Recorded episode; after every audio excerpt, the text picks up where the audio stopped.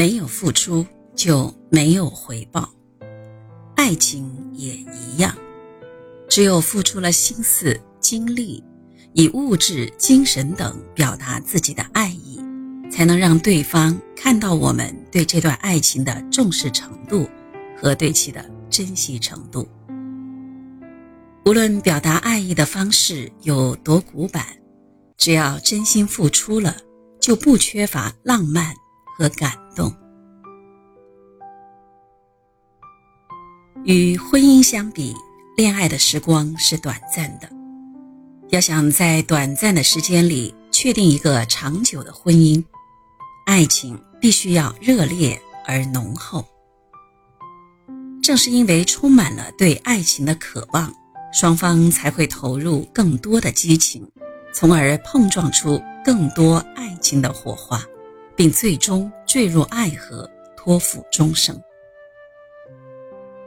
当爱情的种子在两人的心中逐渐萌芽、慢慢抽枝，长成参天大树的时候，为对方心甘情愿的付出，似乎就变成了一件美好的事情。男人为了女人变得更好，哪怕辛苦一点也要让女人过上幸福的生活。女人为男人可以放弃自己的梦想，放弃自己的兴趣爱好。只希望男人能够轻松一点，能够珍惜自己的身体健康安全。这才是爱情，双方都心甘情愿地为对方付出，时时都充满着温馨和感动。这样的两个人才能感受到幸福。一八六二年，洛克菲勒从事农产品生意时赚钱了。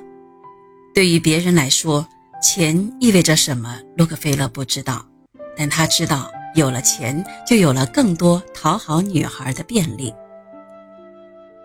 以前的时候，洛克菲勒不够独立，他没有过多的金钱去讨女孩子的欢心。但现在不一样了，挣了钱的洛克菲勒也可以像别人一样邀请女孩子逛街、吃饭、约会、玩耍了。每逢放学的时候，洛克菲勒就去学校接赛蒂回家，成了护花使者。到了后来，随着他的生意越做越大，钱挣得越来越多，他也成了不差钱的人。那段时间，他会经常坐着马车邀请赛蒂和他出去游玩。赛蒂并不像其他的女生们一样有着保守的思想观念，相反。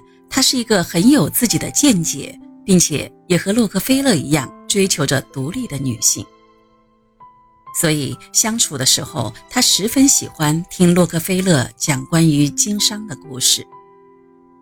洛克菲勒回忆道：“他对事情的看法一向比我高明，有非常独到的思想。要是没有他那些珍贵的忠告，我想。”我只可以当个穷光蛋。洛克菲勒所说的这番话，毫无疑问是夸大了赛蒂对他的重要性，但这也在一定程度上反映了赛蒂在洛克菲勒心中的地位和影响。但赛蒂在生意上也确实算是洛克菲勒的好帮手。洛克菲勒愿意将生意上的事情讲给赛蒂听。而赛蒂也愿意帮助洛克菲勒做一些自己能力范围之内的事情。他们结婚后的一段时间里，洛克菲勒曾经带着账本回家，和妻子赛蒂一同审核账务。恋爱期间，洛克菲勒花费了很大的功夫，对赛蒂志在必得。一八六四年初，作为安德鲁斯克拉克公司的合伙人。洛克菲勒从炼油业里赚取了很高的利润，一跃成为克利夫兰城里的有钱人。穿上考究的服装后，他显得更加帅气。洛克菲勒不知从哪里听说了有人也在追求赛蒂，觉得不能再等了，先下手为强。因此，1864年的3月份。洛克菲勒找到了赛蒂，向他求婚。当时的情景就好像是在生意桌上谈判一样。让人奇怪的是，赛蒂也一副公事公办的样子，接受了他的求婚。为了表达对赛蒂的爱意，洛克菲勒终于舍得破费了一次，送给了赛蒂一枚价值一百一十八美元的订婚钻戒。不过，在九月八日的婚礼上，一切都显得朴素。婚礼规模不大，出席的也只有他们双方的家人。更有意思的是，结婚戒指竟然只花了十五点七五美元。洛克菲勒前后的表现简直判若两人，但赛蒂并没有不满之处。在洛克菲勒的带动下，赛蒂成了浸信会信徒。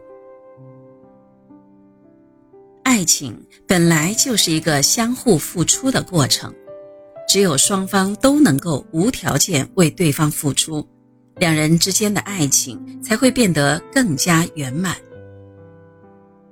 在追求赛蒂的过程中，洛克菲勒一直都在用自己的方式来默默地为赛蒂付出着。而赛蒂虽然是一个看起来并不怎么热情的女孩子，但在他的心里也一直在以自己的方式默默地体谅着洛克菲勒，爱着洛克菲勒。爱情来不得半点虚假。处于恋爱中的人都希望对方在乎自己，此时对方的表现便是是否在乎自己，到底在乎自己多少的明证。为此，一定不可三心二意，而要一心一意对待对方，珍视爱情。